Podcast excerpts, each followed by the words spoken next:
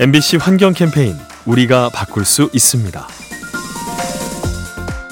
플라스틱 폐기물로 옷이나 가방을 만든다는 얘기 들어보셨죠? 페트병 등을 잘게 부숴서 녹인 다음에 실처럼 가늘게 뽑아서 제품을 만드는 건데요.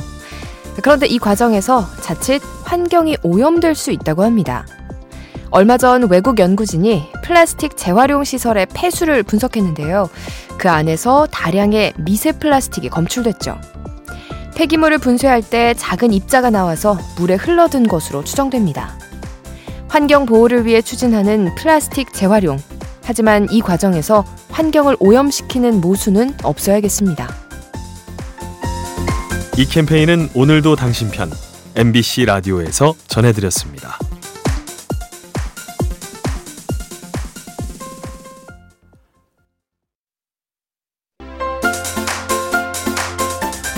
MBC 환경 캠페인 우리가 바꿀 수 있습니다.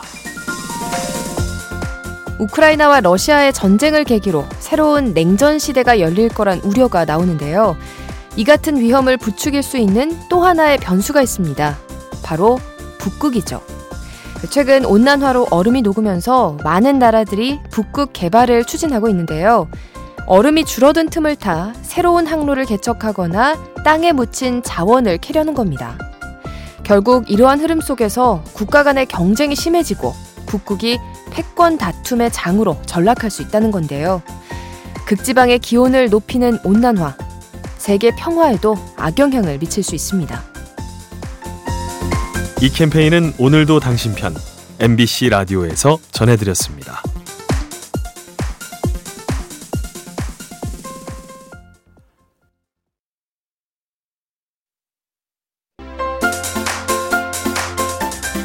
MBC 환경 캠페인 우리가 바꿀 수 있습니다. 최근 강과 바다의 수온이 높아지는 추세인데요. 이런 현상은 물고기들에게 어떤 영향을 미칠까요? 연어들은 하천에서 치어 시절을 보낸 뒤 바다로 나갔다가 다시 강으로 돌아오죠. 그런데 캐나다 연구진에 따르면 일부 연어종의 이동 패턴이 달라지고 있답니다. 강으로 돌아오는 시기가 10년에 7일꼴로 빨라지는 건데요. 수온 상승과 먹잇감 부족 등이 연어의 회귀 본능을 교란하는 것으로 추정됩니다. 지구를 뜨겁게 만드는 온난화, 육지를 넘어 물속 생물에게도 악영향을 미칩니다. 이 캠페인은 오늘도 당신 편 MBC 라디오에서 전해드렸습니다.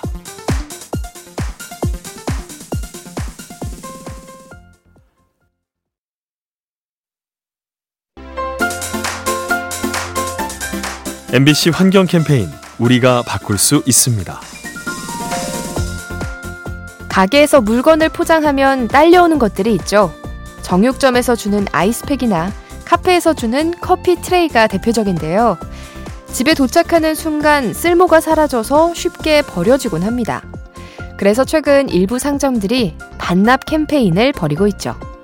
아이스팩이나 트레이 등을 모았다가 다음에 방문할 때 반납하는 건데요. 덕분에 소비자들은 쓰레기를 줄여서 좋고 가게 측은 소모품을 구입하는 비용이 줄어서 좋습니다. 소비 과정에서 발생하는 부산물, 버리는 대신 구매한 곳에 가져다 주면 어떨까요?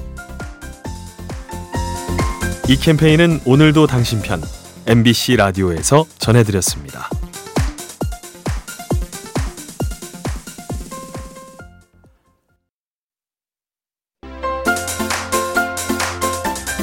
MBC 환경 캠페인 우리가 바꿀 수 있습니다. 번화한 도시에서 빌딩 숲을 보다 보면 문득 궁금해지죠. 저토록 무거운 건물들이 가득한데 땅이 버틸 수 있을까 하고 말이죠. 실제로 미국 뉴욕에 있는 고층 건물들을 모두 합치면 무게가 7억 7천만 톤에 달하는데요. 이로 인해 매년 1mm씩 집안이 주저앉고 있다고 합니다. 여기에 온난화로 인한 해수면 상승이 더해져서 침수 위험도 커지는데요. 결국 철골 건물들이 바닷물에 부식돼 안전 문제가 생길 수 있습니다. 뉴욕이 물에 잠겨 사람들이 대피하는 모습, 기후변화가 계속되면 현실이 될지 모릅니다. 이 캠페인은 오늘도 당신 편 MBC 라디오에서 전해드렸습니다.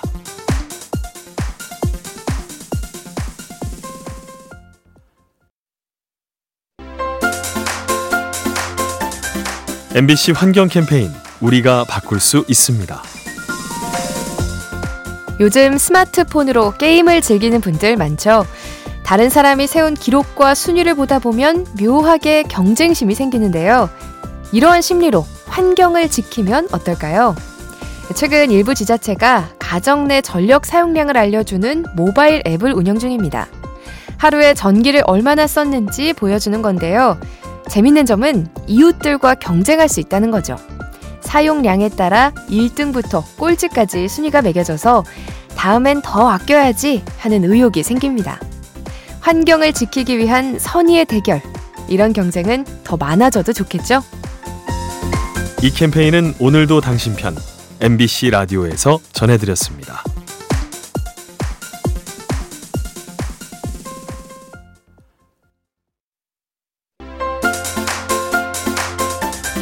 MBC 환경 캠페인 우리가 바꿀 수 있습니다.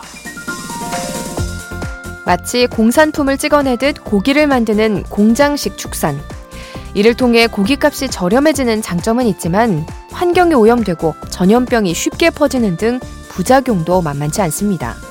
그래서 이에 대한 반작용으로 최근 생추어리가 생기고 있죠. 쉽게 말하면 가축들의 피난처인데요.